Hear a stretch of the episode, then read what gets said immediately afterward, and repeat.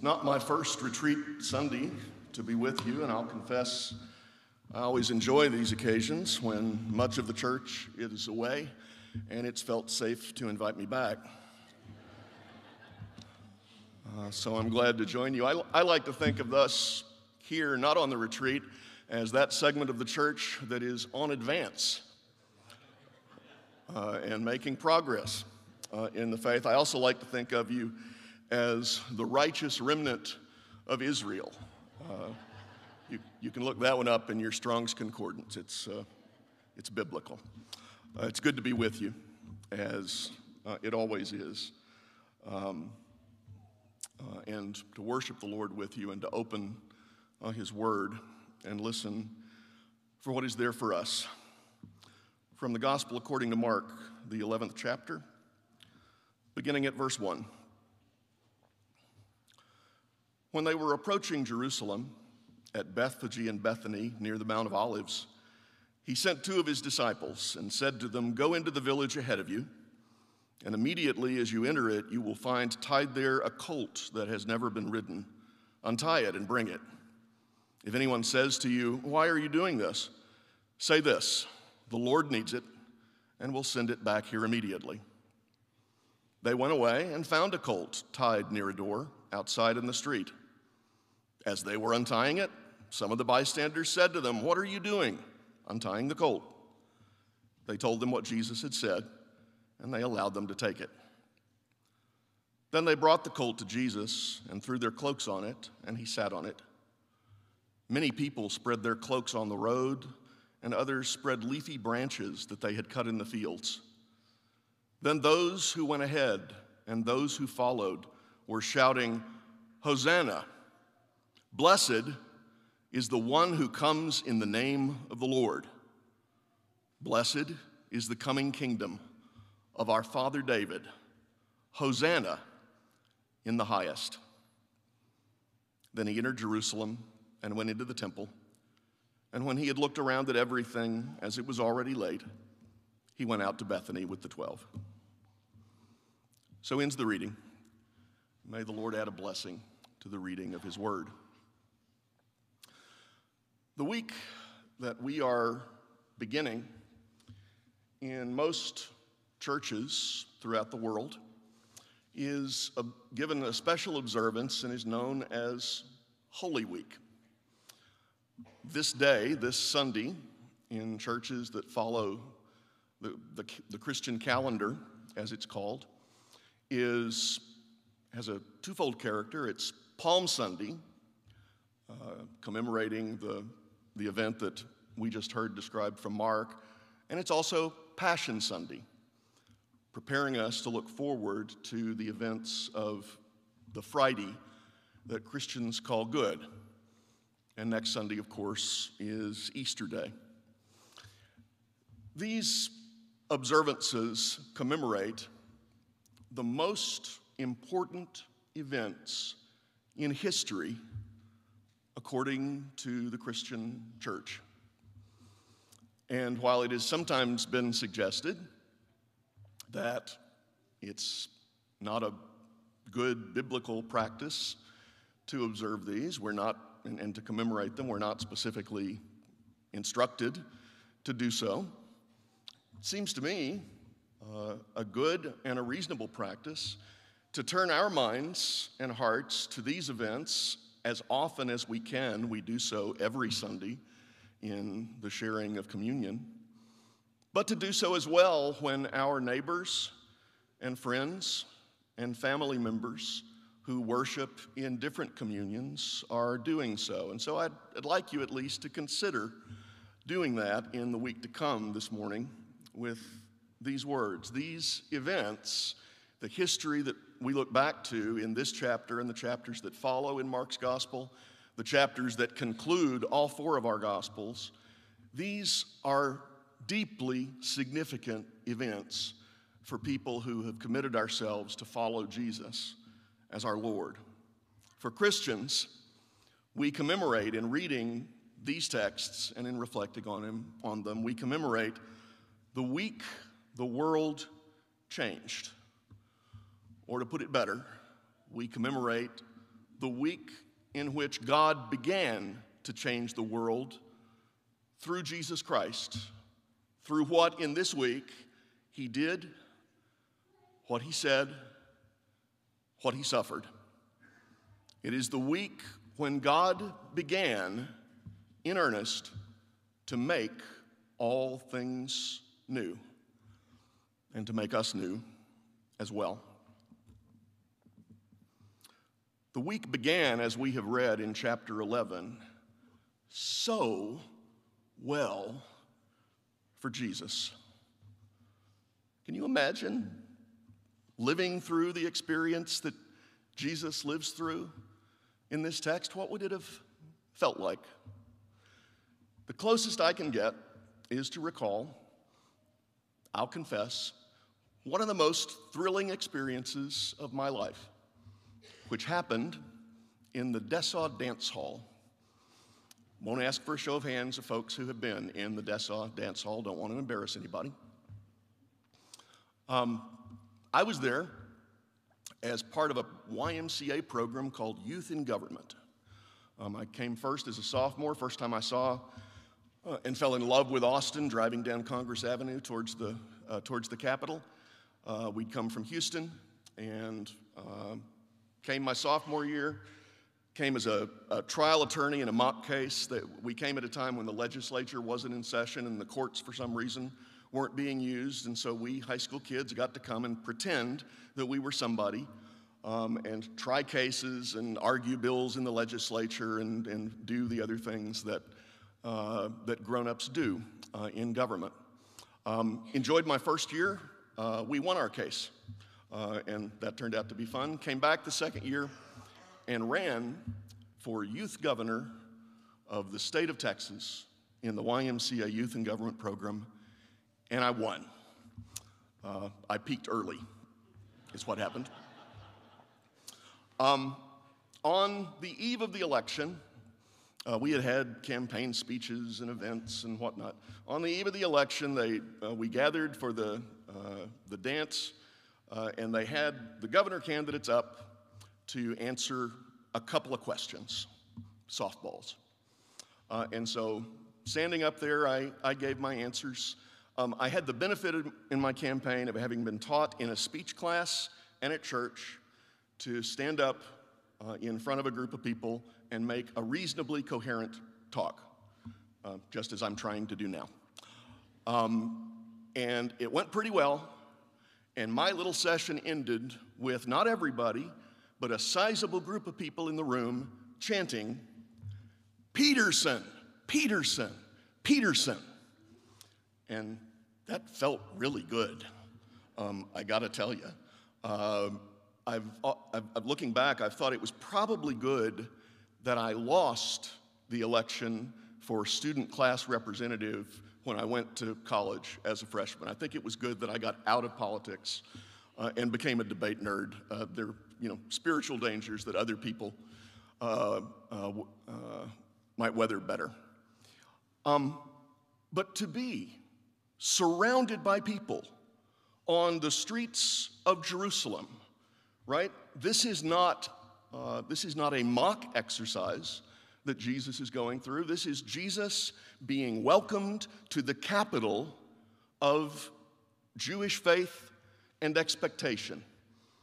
And he is surrounded by throngs of people who chant in his honor a quotation from Psalm chapter 118 Blessed is the one who comes in the name of the Lord. This person um, whom, for whom we have made a makeshift red carpet by throwing down our outer garments and, and tossing leaves on the ground before the colt on which he's riding.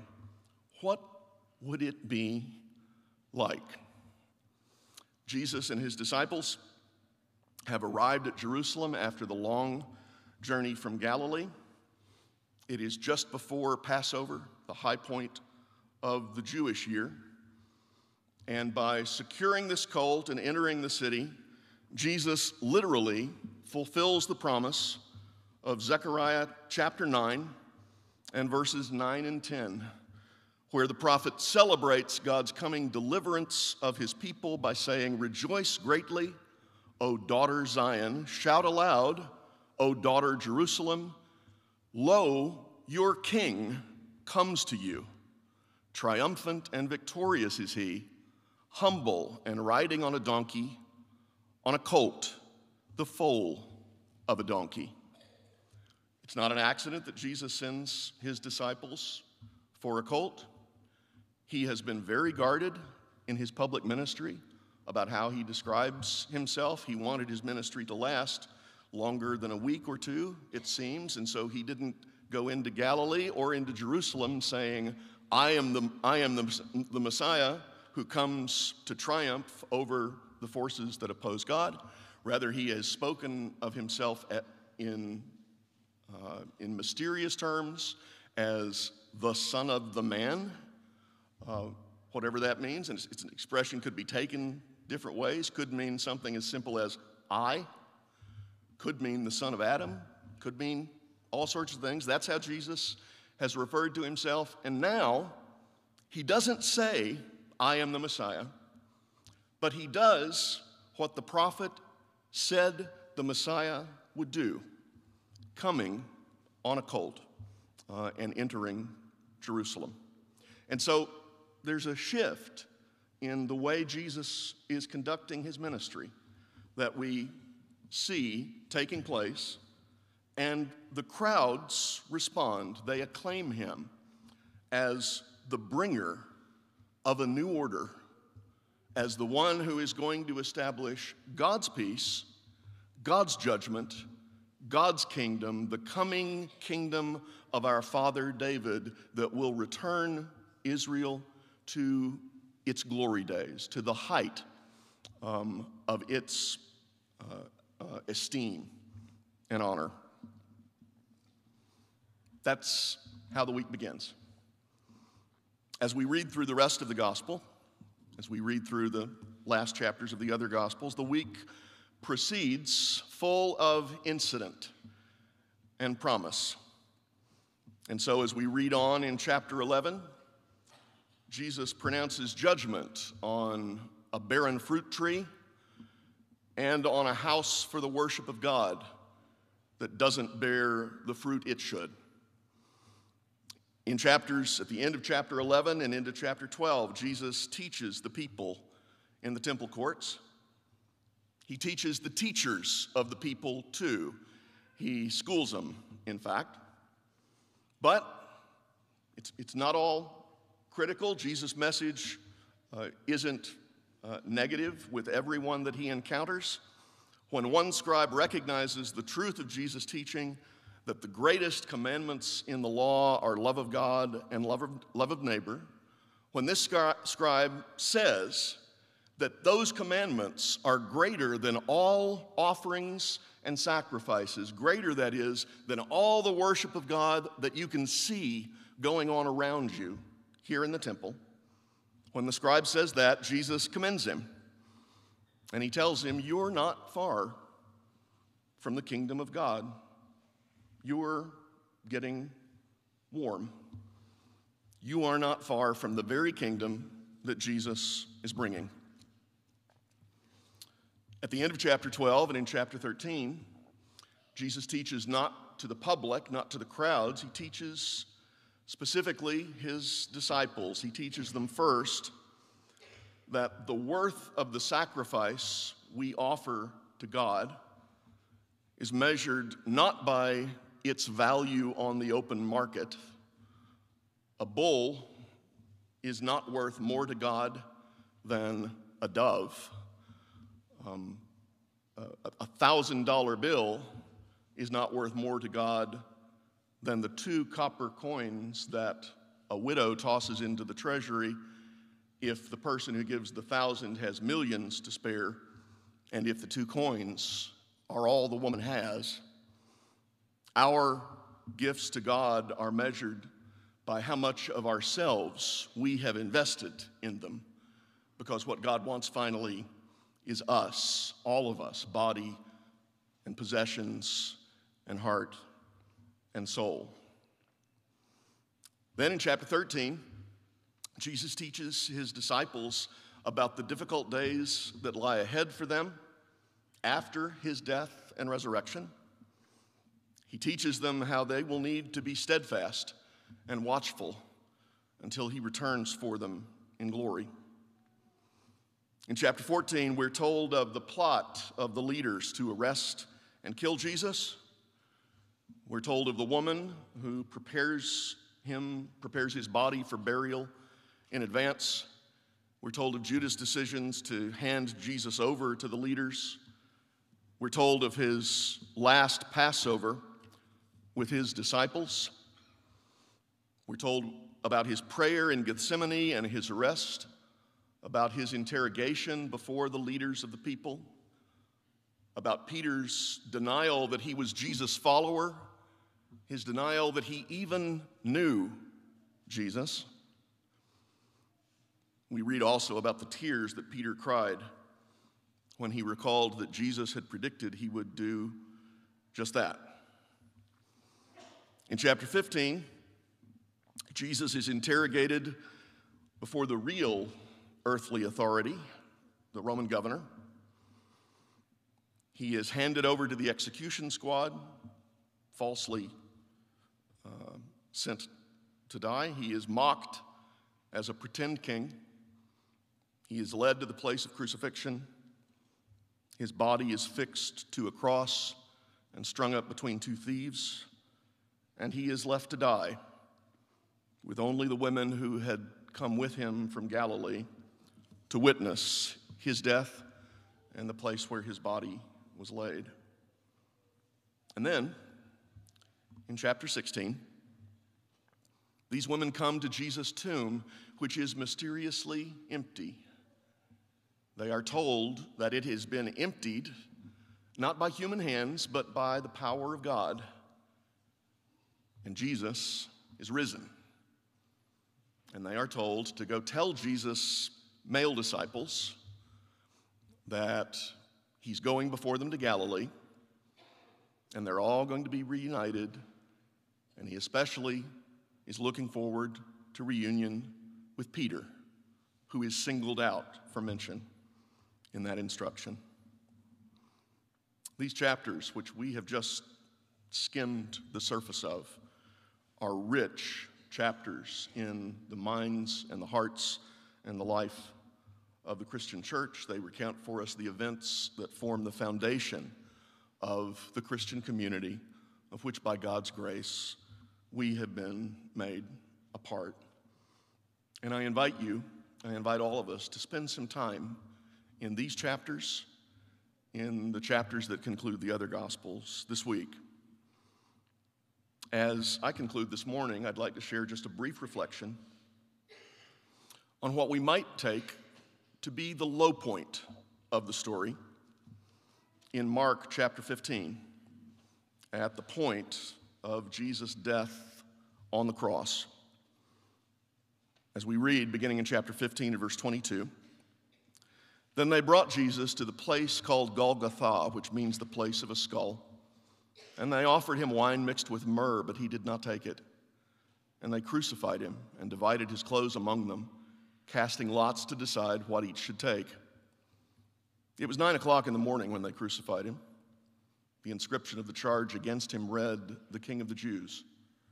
And with him they crucified two bandits, one on his right hand and one on his left.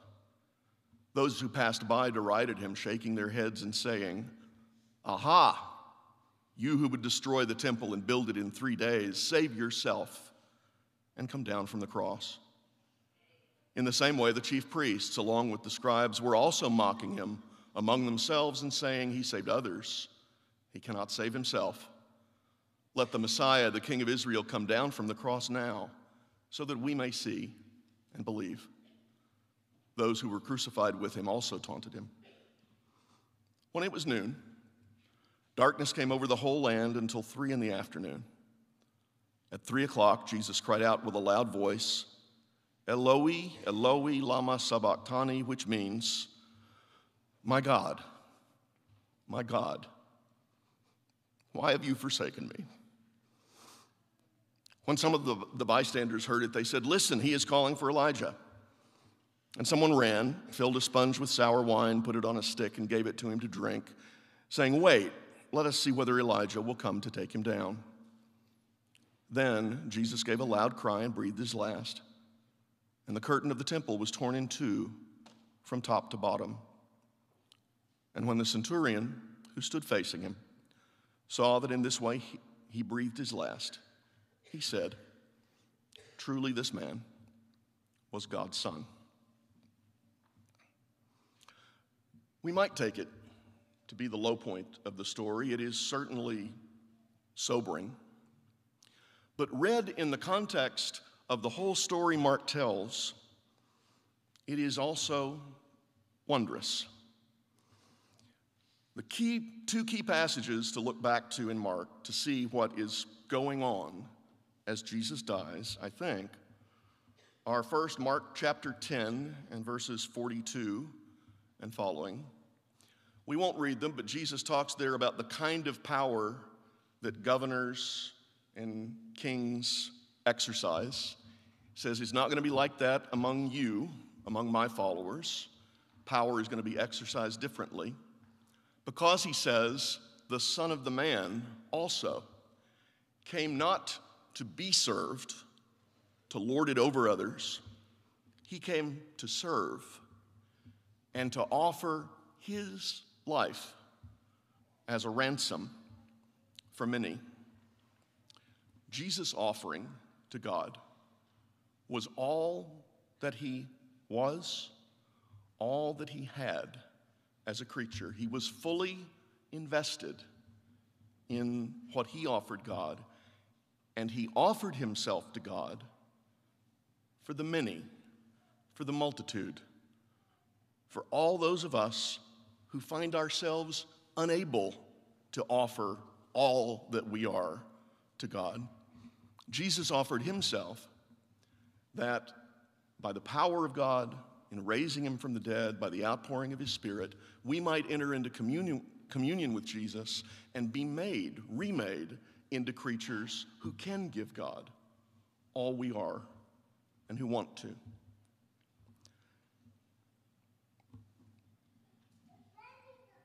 A second passage to look at is Mark chapter 14 and verses 22 and following. The passage we often read when we share communion together. A passage in which Jesus tells his disciples that the Passover meal they are eating, the elements of that meal, the body, uh, the, the, the bread and the wine, are his body and his blood, so that he gives them fellowship he invites them to participate in the offering that he is making. And by that offering, he says, he establishes a new covenant, a new agreement, a new relationship between the Creator and his creatures, between God and all humankind, a covenant that fulfills the promise of the prophet in Jeremiah chapter 31 that one day God would make a covenant in which his will would be written not on tablets of stone to be posted on a wall, but on human hearts, as Rayford reminded us this morning. And what these texts and others tell us is, I think, that Jesus goes to the cross not as a helpless victim of forces that take him off guard and overwhelm him. He goes to the cross with his eyes wide open he goes to the cross, offering himself to his Father. And he goes to the cross, inviting his disciples to join him in that offering. He goes to the cross, submitting to his Father's will and suffering so that we might be delivered from sin and so that all creation might be made new, starting with our hearts. Jesus' desolate cry from the cross, My God, my God, why have you forsaken me? Another quotation from the Psalms, this time the opening verse of Psalm 22. That cry has been much discussed and its meaning debated. Skipping over 20 centuries of uh, argument and debate, which it would take a little time uh, to go through this morning. Here's what I think is going on. I've been helped here by a terrific essay by Richard Bauckham, uh, which I will gladly share with uh, anyone uh, who contacts me, uh, or Pam Fowler, if you want, or Melissa, if you want to uh, email me, I'll, I'll respond with that and you can share it. Um, what Bauckham suggests is going on as Jesus cries out to God from the cross is Jesus is, right, who has come sharing human experience. He is reaching out to his Father in this desperate situation, and he is completing his voluntary identification in the course of his life with the greatest desolation that human beings can know. He has been, at this point, mistreated by the powerful, betrayed and denied and abandoned by his friends. He has been abused and scorned and left to die, ignored by those whom he had chosen as his inner circle. And so he cries out to God and puts his cause before God and experiences his cause even being ignored by the Creator, by his Father. I don't know how this past week has been for you. I don't know what the week to come looks like for you. I don't know what the week to come looks like for me either. None of us does.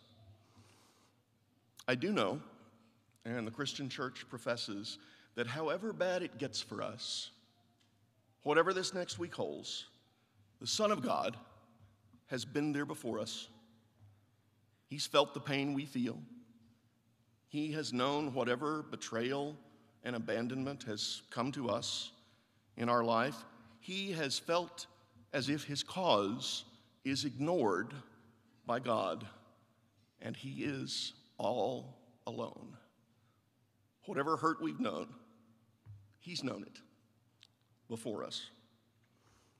But it is that Jesus who now, raised from the dead by the power of God, enthroned at God's right hand, it is the Jesus who knows what it is like to be us, who intercedes for us and for the many and for all the saints all the time. He is praying for us and he is telling his Father, This is how it is with them. Welcome them as you raised me from Uh, the, the dead and restored me to fellowship with you. Jesus doesn't promise his disciples a way that will be without difficulties, a way that will involve no pain, no suffering. He does promise that he will accompany us on that journey. He promises us that he will lead us through whatever difficulties face us in the week to come, and the week after that, and the week after that. And if we will remain steadfast and watchful, He will lead us to the new heavens and the new earth that, in the power of God, He died to initiate. May we be encouraged by these words of Scripture, by the recollection of the events remembered this week. May we remain faithful and watchful and steadfast, and may we inherit uh, the blessing that God has prepared for his saints. In the name of the Father, and of the Son, and of the Holy Spirit.